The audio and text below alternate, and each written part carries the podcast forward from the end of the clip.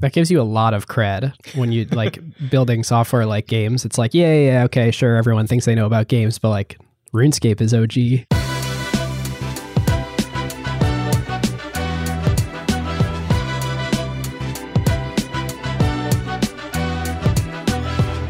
Welcome to this special episode of Acquired, the podcast about great technology companies and the stories and playbooks behind them.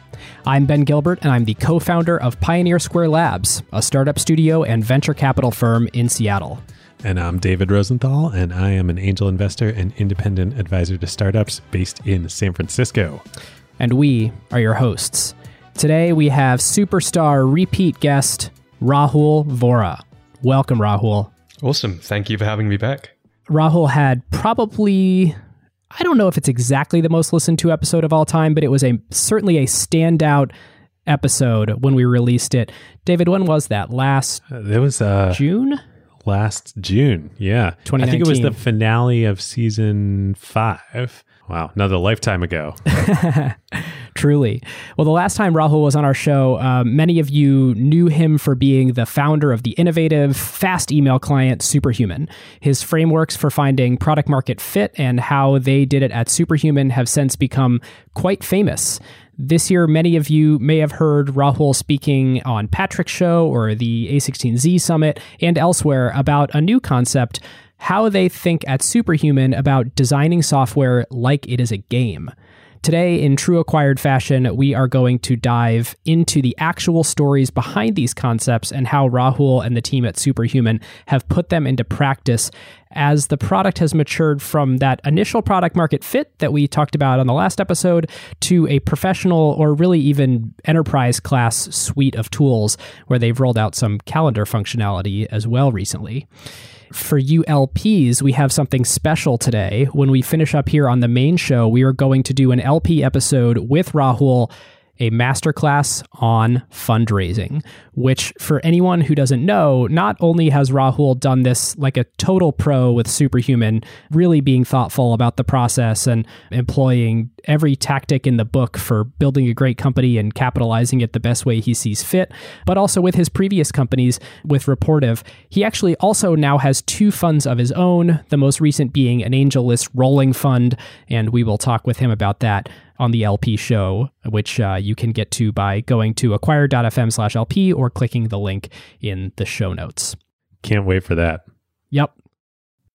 All right. Well, David, this is the perfect time to talk about one of our favorite companies, Statsig. Yes. When we had VJ on ACQ2 earlier this year, they were already a pretty impressive kind of Series B stage startup with a killer team and early product market fit. But what's happened since and the scale that they're operating at now is pretty wild. This is where we get lucky in being very choosy with our sponsors. Sometimes these things happen to them while we're mid flight. Yes. So I asked them for some fun stats. In the past month, StatSig shipped actual live product experiments to over 1.2 billion end users. Now, that stat is not deduplicated across apps, so there's some overlap. But I mean, even if you cut that in half to approximate actual flesh and blood human people out there, that's almost 10% of the world's population.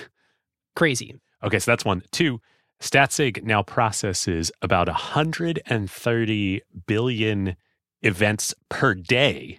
So the infrastructure that StatSig now has to support these data volumes is pretty wild. And it's not like they just execute these events. They then take all the data from them, run huge statistical jobs across the whole corpus to compute the experiment results that their customers are running. It is just wild. It's funny, I hadn't thought to make this comparison until right now. So you said 1.7 million events a second. If you look at the Visa numbers, I just pulled up my Visa notes. Visa does 8,600 transactions per second. So that's what, 200 times as much throughput at StatSig than at Visa?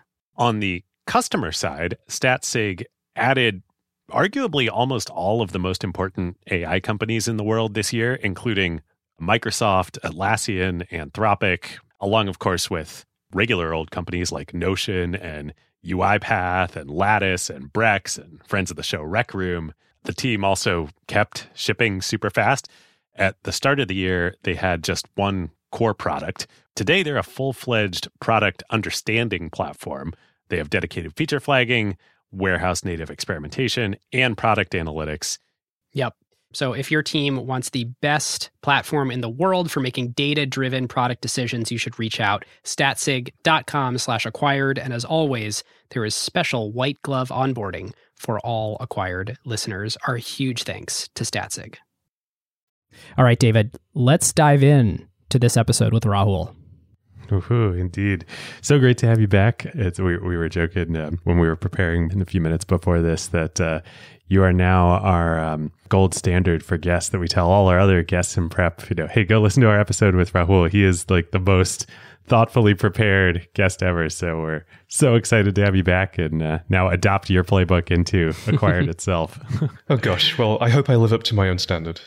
I'm sure you will such a cool topic to be talking about. I mean, we've gone deep on gaming history in and of its own so often here on Acquired. I thought a good jumping off point before we get into your specific principles that you use at Superhuman is let's talk about like what is a game? it sounds like a simple question, sometimes hard to define. There are no fewer than what do we got here, like eight or nine definitions on Wikipedia. From your perspective, like how do you think about it? I like to use a definition that I came across in a book that is, by the way, the best on the topic The Art of Game Design by Jesse Schell. And you can get really complicated, you can get really academic, even abstract about the definition of a game. But in my mind, Jesse puts it best. A game is simply something that you play. And this seems hard to argue with. Now, there are all kinds of other definitions out there, but I always come back to this one. A game is something that you play. Wait, so let me push on that a little bit. Like, is guitar a game if I'm playing guitar, or is that sort of a different use of the word play? I think that's a somewhat different use of the word play. You don't play guitar with somebody else. It it doesn't engage you in the way that a game engages you. I think playing a musical instrument is a different form of play. But it's interesting etymology, as we'll dive into over the course of the episode, we'll see that it has a lot of the same properties of a game. And the way that I like to sort of chew on this topic is through the semantics. For example, a game versus a toy. This is a, a common question in academic literature on gaming. We also play with toys. Does that mean that toys are the same as games? I would say no, in fact, they are different because we use a different language to describe them. A game is something you play, but a toy is something you play with. Now, you could then go deeper and say, well, we play with our friends. Does that make them toys? uh, and obviously, the answer is no. A toy is an object you play with, it's not a, uh, a human being that you play with. And so, this kind of introspective interrogation can lead you to a really good definition. But you can go deeper still. So, for example, I'm fiddling with a piece of paper right now. I'm rolling it up and I'm unrolling it just uh, in order to keep my nervousness down. Now, you could say I'm playing with it, but it's not a very fun toy. So, you could also then observe that some toys are more fun than others. And then you start to get to a definition like a game is something you play a toy is an object you play with, but a good toy is an object that is fun to play with. And then you start to get to the heart of the matter, which is, well, what is fun anyway? And again, there's been a ton of research into what fun actually is. Some people would say fun is just pleasure. To them, I would say, well, can you experience fun but not pleasure? And the answer seems, yeah, probably not. It, it would be really hard to experience fun but not pleasure. I can't think of an example where that's the case. But the contrapositive is not true. There are plenty of pleasant experiences. Imagine, for example, a relaxing head massage that few people would describe as fun. So it turns out that pleasure alone misses a certain something special. And the thing that it misses is surprise. It turns out that fun needs surprise. And in fact, our brain is hardwired in a very neurological sense to enjoy surprise. So we end up with this stack of definitions. A game is something you play. A good toy is an object that is fun to play with, and fun is pleasant surprise. Aha. Uh-huh. Well, Perfect. That is exactly what our next question was going to be, which is, um, in some ways, I think the crux of the matter here, which is what is a good game? Of course, the classic definition on this is previous acquired guest Nolan Bushnell from Atari, Bushnell's Law, that a good game is something that is easy to learn but difficult to master. How does that fit into your stack?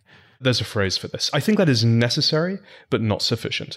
There are plenty of other things that are required in order to make a good game. And you could go so far as to list hundreds of attributes. There isn't really a minimal subset, but I think it does involve more than those two factors. So there are seven principles that we think of when it comes to what makes a good game at Superhuman. And those seven principles, we think of them across roughly five different factors. Things like goals, emotions, controls, toys, and flow. Bushnell's law talks a bit about goals, and it talks a little bit about a related concept of mastery. But it doesn't talk about how you feel when you're going through a game. It doesn't talk about the nature of interaction with a game, whether it's truly a video game or it's a board game or it's a piece of software that it's designed to feel like a game. It doesn't talk about the the childlike sensation of wonder that you experience when you're playing with a toy. And it doesn't talk about the psychological phenomenon of flow, which I personally think is one of the most important factors of what makes for a good game. You really do have to draw upon the art and science of all kinds of fields whether it's psychology, mathematics, storytelling, interaction design, when it comes to making a great game. You're obviously super well read on this front, but you have some serious cred too, uh, which you don't often talk about. But you were a game designer before Superhuman and Rapportive. You were specifically a game designer at RuneScape, the legendary OG MMO. Is that where you kind of honed these principles? I think that was the first time I put it into professional practice, but I've really been obsessed with game design and the art of making games for my entire life. In fact, the very reason I learned how to code, and I started when I was about eight years old, was just so that I could make games. I was finishing up a school day one day, and both my parents were doctors, and so they worked fairly late. And so I, I did what any self respecting nerd would do, which is hang out in the school library.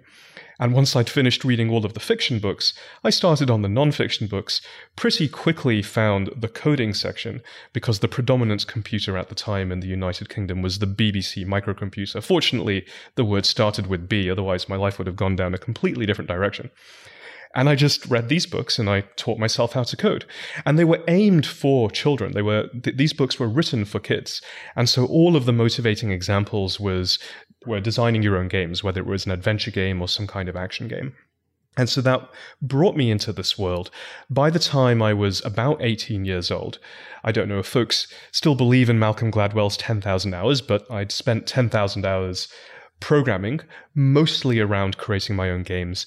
And then I went to the University of Cambridge to study computer science. Once I left, that was when I joined Jagex, uh, which some people will remember as the creator of RuneScape, which at the time was the world's largest online free role playing game. And that was where I really cut my teeth professionally as a game designer. I took all the things I'd learned both as a passionate fan and player of video games, as well as a hobbyist game programmer, to creating quests and content for the players of RuneScape. And I can tell you, it was one of the most fun jobs I've ever had. And that was a crazy concept at the time, because if I'm remembering right, this was well before most free to play. So this idea of a game that was free was wild. And wasn't it also browser based? Like it was Flash in the browser and you didn't need to download some big heavy thing to run on your PC? It was, in fact, browser based. And the clue is in the name. It was not, in fact, Flash. Few people know this, but Jagex stands for. do you want to give it a go, David? Java game experts, right? Uh, that was the colloquial interpretation. The very original technical definition was Java graphical extensions. So, Andrew Gower, who is resolutely a genius, he was an alumnus of the computer science laboratory where, where I studied many years ahead of me, had created an entire graphical game engine that was capable of doing what now would look like rudimentary 3D graphics. Imagine the PS1 area, but it ran in the browser. It ran in every browser of every library of every school all across the world. And that was all it had to do to capture that, that user base that it did. Uh, he, he, was incredible. I, I remember to, to nerd out for just a second. Uh, for anyone who's programmed Java, there is, of course, an object model. You don't have to define what an object is, it comes with it, and everything inherits of this object oriented scheme. Andrew said, No, this is too slow because we're trying to do real time graphics in the browser, I'm going to create my own object model in Java. So he took Java the language, but he completely threw away Java the framework, made his own. And that was the thing upon which RuneScape was built. It was a real technical marvel at the time. Wow. So was that technically a Java applet then? Oh gosh, now now you're questioning my own terminology. all right, all right, yes, all right. I, I think it actually was at the time. That's cool. Well, uh, this is a bit of a personal question for you, but you talked about 10,000 hours of programming games. And earlier you mentioned flow. And, and it's funny, I was just having this conversation with a friend recently about flow. And I don't know what the technical definition is, but the way that I always think about it is when you're able to lose yourself, when hours can go by and you you sort of come to and you don't realize that you've been doing the thing that you've been doing for hours and you have lost yourself. Obviously, this can happen playing games, and I'm curious for you, does this happen to you? Do you enter a flow state when you're programming? I do. Unfortunately, I have not been able to program recently that much at all. Our engineers probably wouldn't want me getting that close to the code base these days. One of the things that I always ask people to do if they're getting interested in this idea of game design, if they're trying to wrap their head around flow, is this notion of inspiration. What experience in your life would you most want to share with others? It's probably very unique, very few other people will have had access to it. And for me, it was one of those flow experiences. So, as you know, I sold my last company, Rapportive, to LinkedIn. And being at LinkedIn wasn't easy. Being acquired, so to speak, is, is rather hard. And as part of my retail therapy for myself, I acquired a rather special car. It was a, uh, a Lamborghini Gallardo, a Superleggera, 570 horsepower, 0 to 60 in less than three seconds.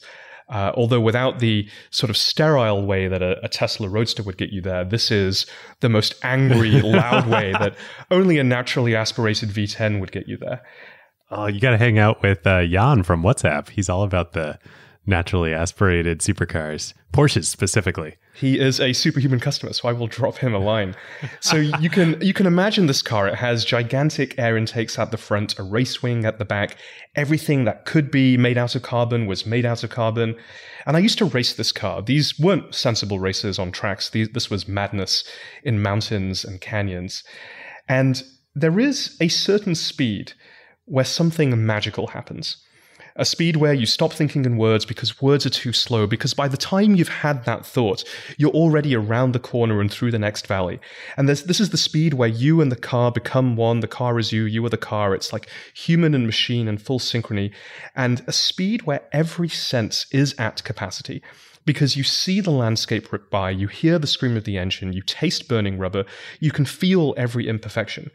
Now, this is the most extreme flow. I have ever experienced.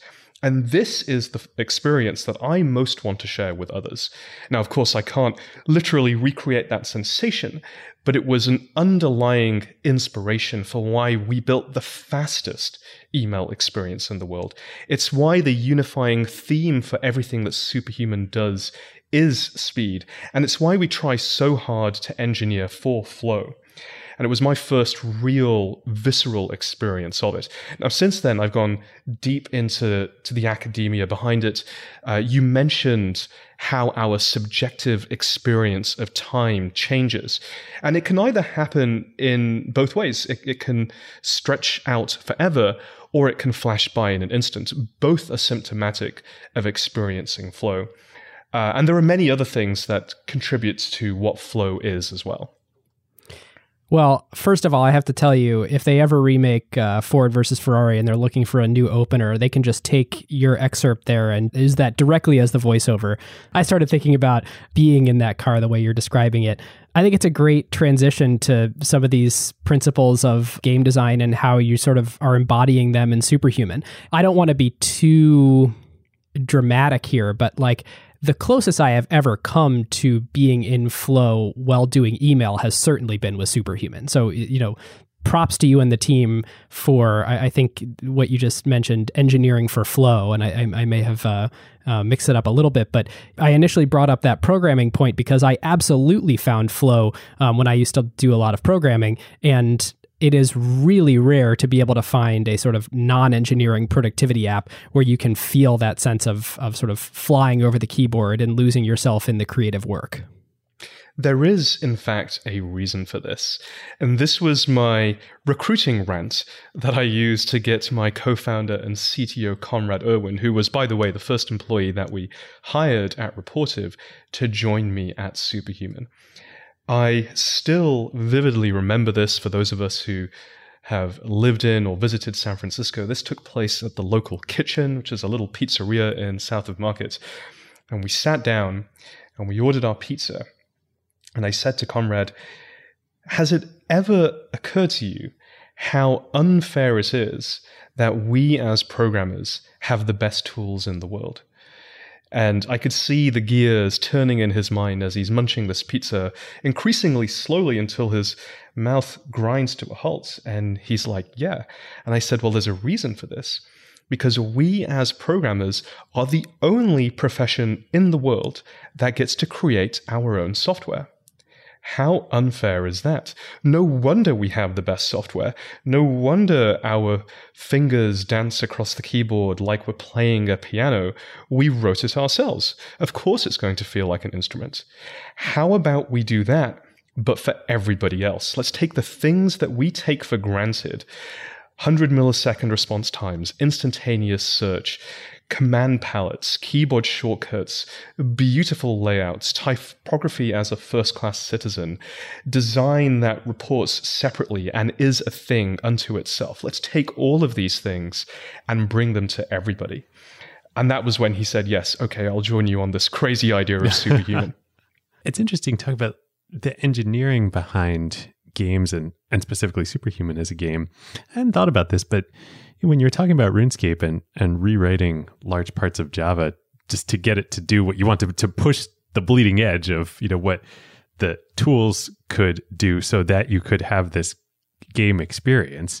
And so many games do this. I mean this is what epic does. This is fortnite. This is you know so much of the bleeding edge of tech gets pushed forward by gaming you guys did the same thing with superhuman in the early days right like you you rewrote large parts of chrome's scripting engines right like all in pursuit of this speed concept we did, uh, and I, I, can give two examples.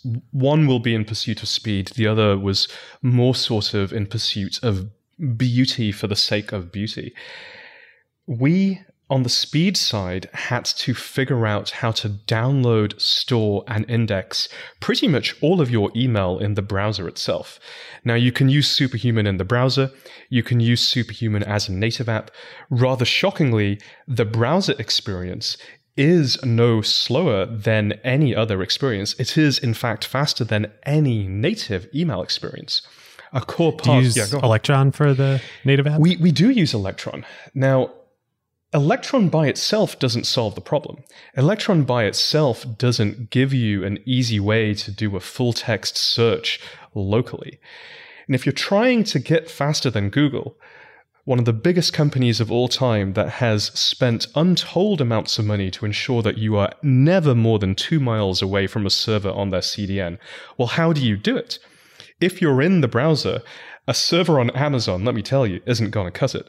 So we had to figure out how to work our magic. And we spent, no joke, this took nearly two years of time to figure out how to download, store, and index the email in the browser, such that when you search for an email, Yes, it is searching remotely on your Gmail server, but it is also simultaneously searching in the browser and merging these search results in real time. Oh, I always wondered. That's how it goes so fast. And that was an example of where we just had this insane speed requirements that required us to build an entirely new stack of technology. Yeah, and for any of us that that are formerly from Outlook land, I think that the key concept that you just mentioned there is merging together. Like I've been a superhuman user for years now, did not realize you were doing that in an Outlook land. I mean, I would ha- I would search, and local search would be relatively fast, and then there would be another button I could click that's continue searching on server or something like that. And it always felt like then I was flow. thrust into this completely different new experience. That you know, okay, cool. I guess while that's searching, now I'll pop open my phone and do some tasks on there or switch open another application. Yeah, I never realized you were sort of doing both concurrently and stitching them together. And it does turn out to be this ridiculously hard problem. It's actually a computer science hard problem. How do you merge two infinite lists on the screen without having things like pop in? What if one email actually only exists in one of those lists? How do you stage them? It, it gets real gnarly real fast. The other example, David, that you, you may have been referring to is, is actually to do with typography and fonts. Now, I'm a a, a big typography nerd, and I really wanted. Uh, I'll, I'll avoid using too much jargon as, as I go into this example, but I really wanted everything to to line up with a vertical rhythm on the page. And this is really hard to do if you're just doing basic web programming. It, it is, in fact, impossible. If you have different fonts, you have graphical elements, things of different sizes, to have everything line up on, let's say, an 8 pixel or a 6 pixel grid. But we figured out how to do it. We dove into the Chrome source code, reverse engineered the font layout engine, and then built our own layout framework, actually entirely in CSS because we wanted this thing to be super fast as well. So now, whenever we want to lay something out, we have a little tool that ingests the font. It spits out all the metrics. This is the height of the ascender. This is the X height. This is the cap height. This is the length of the descender. And right, generates, you really are a typography nerd. it generates the CSS to automatically lay this stuff out so that it, it looks beautiful.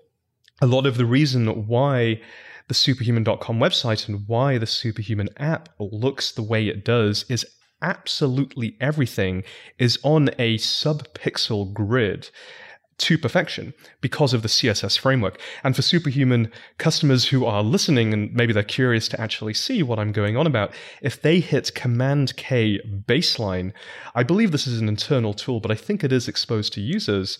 It will actually turn on a subpixel grid and you can see everything lay out uh, on that on that frame.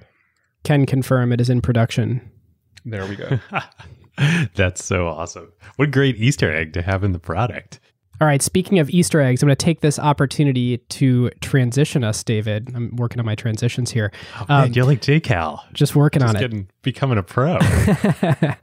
so, Rahul, I noticed one thing that you didn't do to try and give me flow while I'm working through my email is build a reward system where I'm earning points or badges as I'm uh, uh, working through my email and having a gamified experience. What is your framework to think about when that works? If that's a game, is that not a game? Why is that craze sort of less popular than it was in years past?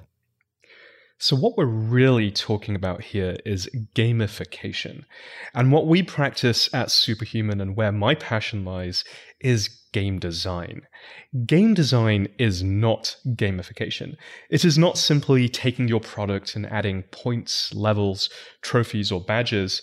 And you kind of alluded to this, but it was a big deal 10 years ago and it's really faded away. And the reason is it didn't work. And to understand why, we really have to understand human motivation and the difference between intrinsic motivation and extrinsic motivation. Makes total sense. And, and without, you know, jumping to too many conclusions here, I'm just going to assume that me getting through my inbox on its own is an intrinsic motivation, whereas you would be introducing extrinsic motivators if you introduce some kind of badging system or something. And that, I would guess, is just not as sort of sustainable, enduring, motivating. Exactly. And the perhaps counterintuitive conclusion is that extrinsic motivation can actually undermine our intrinsic motivation. We can be less enthused to do a thing once we're being extrinsically motivated. This is why sometimes if you take someone who has a hobby and then you pay them to do it, they start to lose interest in the hobby. And there was this fascinating study that I, I, think we should go into because it really outlines this in, in the clearest way possible. Back in the 1970s, researchers from Stanford, they'd recruited children. These were young kids. They were aged about three to four years old. Now, the thing that made all of these kids in common is that they were generally interested in drawing.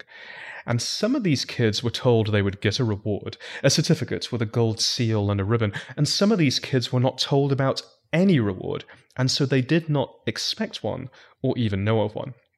Now, the researchers then invited all of these children into a separate room to draw for six minutes, and then afterwards, they would either get the reward or not, depending on which group they were in. And over the next few days, the children were observed to see how much they would continue to draw by themselves. Now, here's the thing the children with no reward spent 17% of their time drawing. But the children who expected a reward the ones who had received compensation, so to speak, they only spent 8% of their time drawing. In other words, the extrinsic reward had literally halved their motivation. So, you can back out of this into intrinsic motivation, into extrinsic motivation, and the definitions are as follows. With intrinsic motivation, we do things because they are inherently interesting and satisfying. With extrinsic motivation, we do things to earn rewards and achieve external goals. And that's the problem with rewards. They massively undermine intrinsic motivation. And that's why gamification does not work. And when gamification does work, it is because the underlying experience was already a game to go back to RuneScape, when getting that next piece of loot in Diablo fashion or leveling up in World of Warcraft fashion feels good, it's because you're actually playing a pretty decent game. In Superhuman, when you hit Inbox Zero and you feel that emotion of that joyous imagery, and that feels like gamification. And it works. It is because Superhuman itself was designed like a game, not because there was a game mechanic layered on top. So, if I could sort of extrapolate this, and for founders out there listening, or product designers or product managers who want to work this into their own product, is it basically find the opportunities where your product naturally delights someone or naturally makes someone feel a sense of accomplishment and find light touch ways to just amplify that? Yes. And zooming out, if what we're trying to do is sort of tie this up into a message for product designers, for uh, designers, for product managers, I would say this. As an industry, and I was taught this way as well, we were brought up to obsess over what users want or over what users need. But if you think about a game, well, no one needs a game. There are no requirements other than be fun. And so I would really advise us as an industry to pull back from this obsession with user wants and user needs and instead to design for fun. What do you want your players to feel? What is the emotional path for them to get there? And how does your software, your business product, if that's what you're building, take them along the path?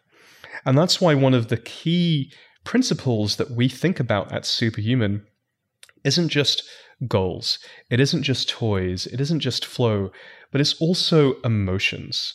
How can you design for the emotions that you want your users to feel. And this is another area where I've gone really deep. I mean, there, there are literally countless emotions, and we get really nuanced at Superhuman. Is it inspiration? Is it triumph? Is it longing? Is it peacefulness? Is it tranquil? Is it sentimentality? Like, there are so many different things people could feel. And how are you designing a journey so that people actually feel them?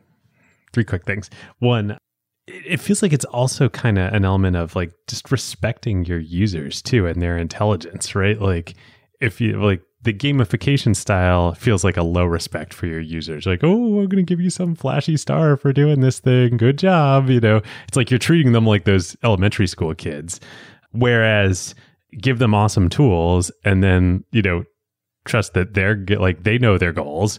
If their goals line up with your goals, like they're going to use them well. Thus, let them discover is kind of like trusting them, right? A hundred percent.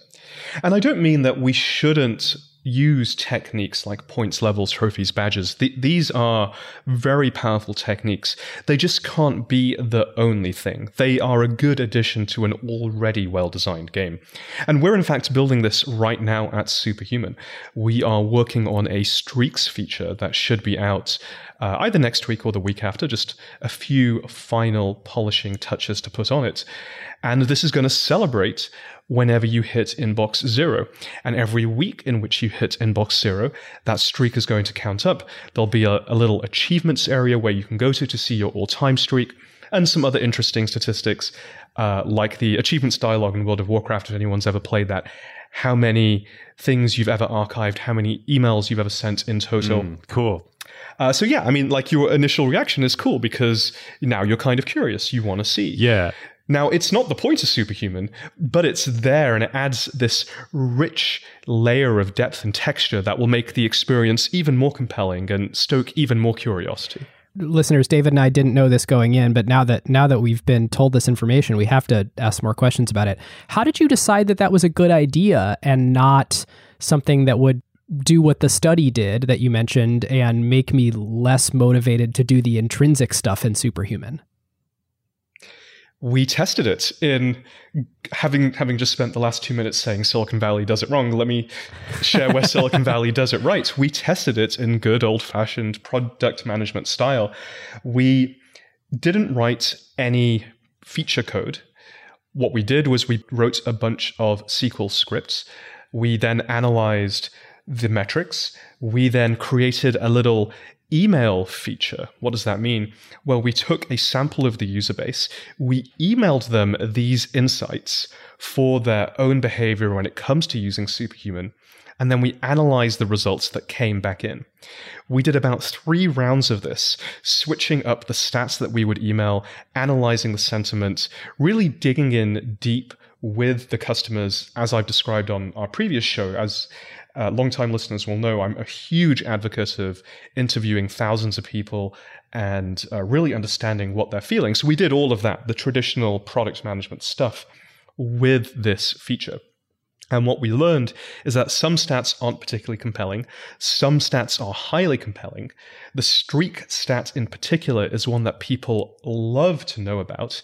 And so we gained conviction that if we built this in in the right way, and if it wasn't too front and center, but if it was a celebratory moment for the people who achieve it, it wouldn't actually undermine the intrinsic motivation. It would, in fact, reinforce it. And so the devil, as they say, is in the details, but we got to the level of conviction that we'd be able to do this without undermining any intrinsic motivation. We want to thank our longtime friend of the show, Vanta, the leading trust management platform. Vanta, of course, automates your security reviews and compliance efforts. So, frameworks like SOC 2, ISO 27001, GDPR, and HIPAA compliance and monitoring Vanta takes care of these otherwise incredibly time and resource draining efforts for your organization and makes them fast and simple. Yep. Vanta is the perfect example of the quote that we talk about all the time here on Acquired. Jeff Bezos, his idea that a company should only focus on what actually makes your beer taste better, i.e., spend your time and resources only on what's actually going to move the needle for your product and your customers and outsource everything else that doesn't. Every company needs compliance and trust with their vendors and customers. It plays a major role in enabling revenue because customers and partners demand it, but yet it adds zero flavor to your actual product. Vanta takes care of all of it for you. No more spreadsheets, no fragmented tools, no manual reviews to cobble together your security and compliance requirements. It is one single software pane of glass that connects to all of your services via APIs and eliminates countless hours of work for your organization. There are now AI capabilities to make this even more powerful, and they even integrate with over 300 external tools. Plus, they let customers build private integrations with their internal systems. And perhaps most importantly, your security reviews are now real time instead of static, so you can monitor and share with your customers and partners to give them added confidence. So, whether you're a startup or a large enterprise and your company is ready to automate compliance and streamline security reviews like Vanta's 7,000 customers around the globe, and go back to making your beer taste better, head on over to vanta.com slash acquired and just tell them that Ben and David sent you. And thanks to friend of the show, Christina, Vanta's CEO, all acquired listeners get $1,000 of free credit. Vanta.com slash acquired. What is the story of the Inbox Zero images? Because I would imagine some of the motivation behind that feature is the same. How did you guys come up with the idea and put it in the product? This comes back to our emotion pillar of game design and the principle of designing for nuanced emotions. Inbox Zero, we fairly quickly learned, I would say it took us about nine months to reach this realization, is one of the most emotionally resonant moments in someone's interaction with their inbox.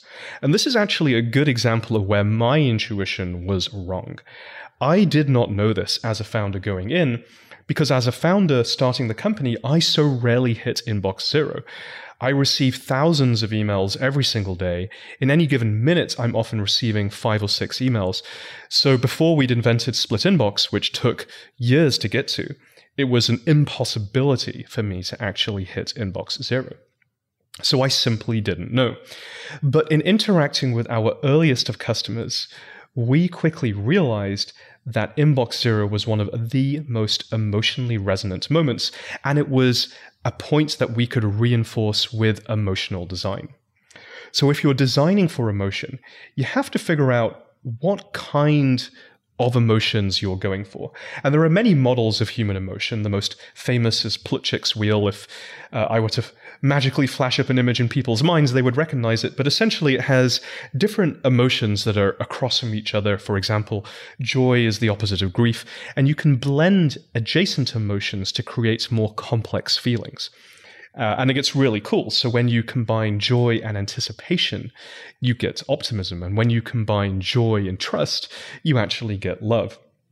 But at Superhuman, we use a much richer vocabulary. We actually use the emotion wheel by the Junto Institute for Entrepreneurial Leadership because this emotion wheel has all of the nuance that I think a game designer needs in order to actually practice emotional design.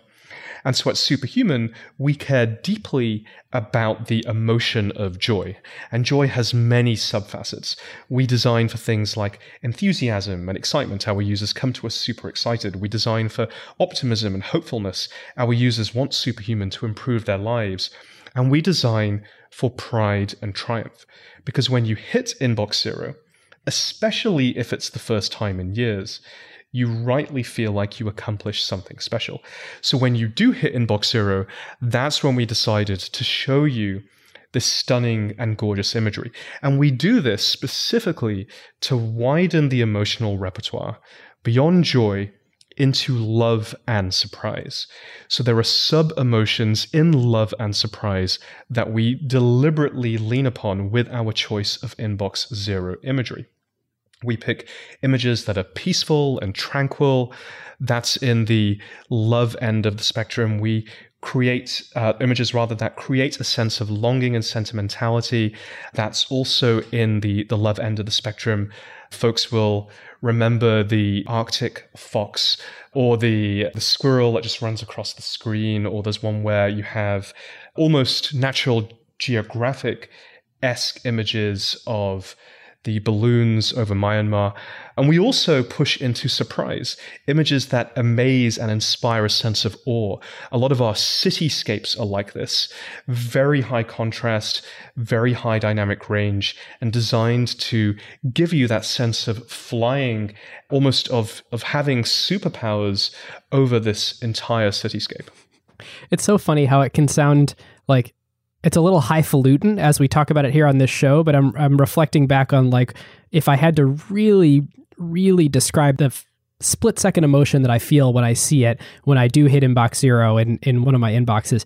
Yeah, you're absolutely right. It it is very nuanced, and I don't ever make the connection to oh I'm flying over this city, but I certainly feel an amount of power, control, tranquility that I certainly didn't feel when I saw the full list that's the point. So I'm glad to hear it's working. There's something that's that's been like noodling in my mind the last couple of minutes as you've been talking. And my question is like being someone who thinks so deeply about all these very nuanced emotions as you are designing the product, does it translate to your personal life? Like, do you notice that yourself as a human, by studying this stuff, that you are more aware of your nuanced emotions, or are they totally separate and this is more of an analytical skill versus something that would just sort of naturally start happening to you as a person? It's funny you should mention that because, yes, it does definitely help in personal relationships, whether those are happening at work or at home. One of the things that I strongly advise any founder to go through is conflict training or training on how to give feedback or how to give difficult feedback or how to receive difficult feedback. And for customers of Superhuman, uh, I have recently sent out a newsletter on, on just how to do this. And one of the things that I focus really hard on is separating the objective description of the behavior upon which I'm trying to give feedback. Hey, you turned up 45 minutes late for our dinner reservation, let's say, or hey, this work um, had these specific issues of quality with it, from how it made me feel.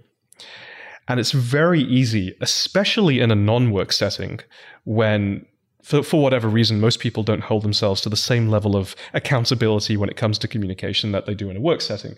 It's very easy to let those things blur into each other. So, if I'm having a disagreement with my significant other at home, I do force myself actually to use this formula. I say, here is the very specific thing that this is the behavior that I have issue with, which I'd like to talk about. And I try and describe it very dispassionately. You know, what a camera would be able to see is, is always my rule of thumb. And then I say, this is how it made me feel. Now, here's the part where it gets really hard. It's very easy to start using passive words.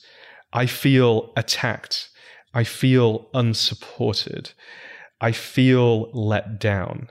Well, guess what? These aren't really emotions.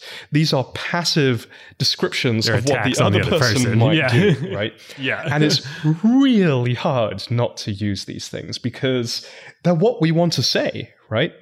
What we should actually say. And once again, I'm just going to give a big up to the Junto Institute for Entrepreneurial Leadership. There's hundreds of emotions on that wheel. What we actually want to say is something like, I'm feeling lonely, or I'm feeling disappointed, or I'm feeling anguish, or whatever it is. And you can go to the emotional wheel and look it up.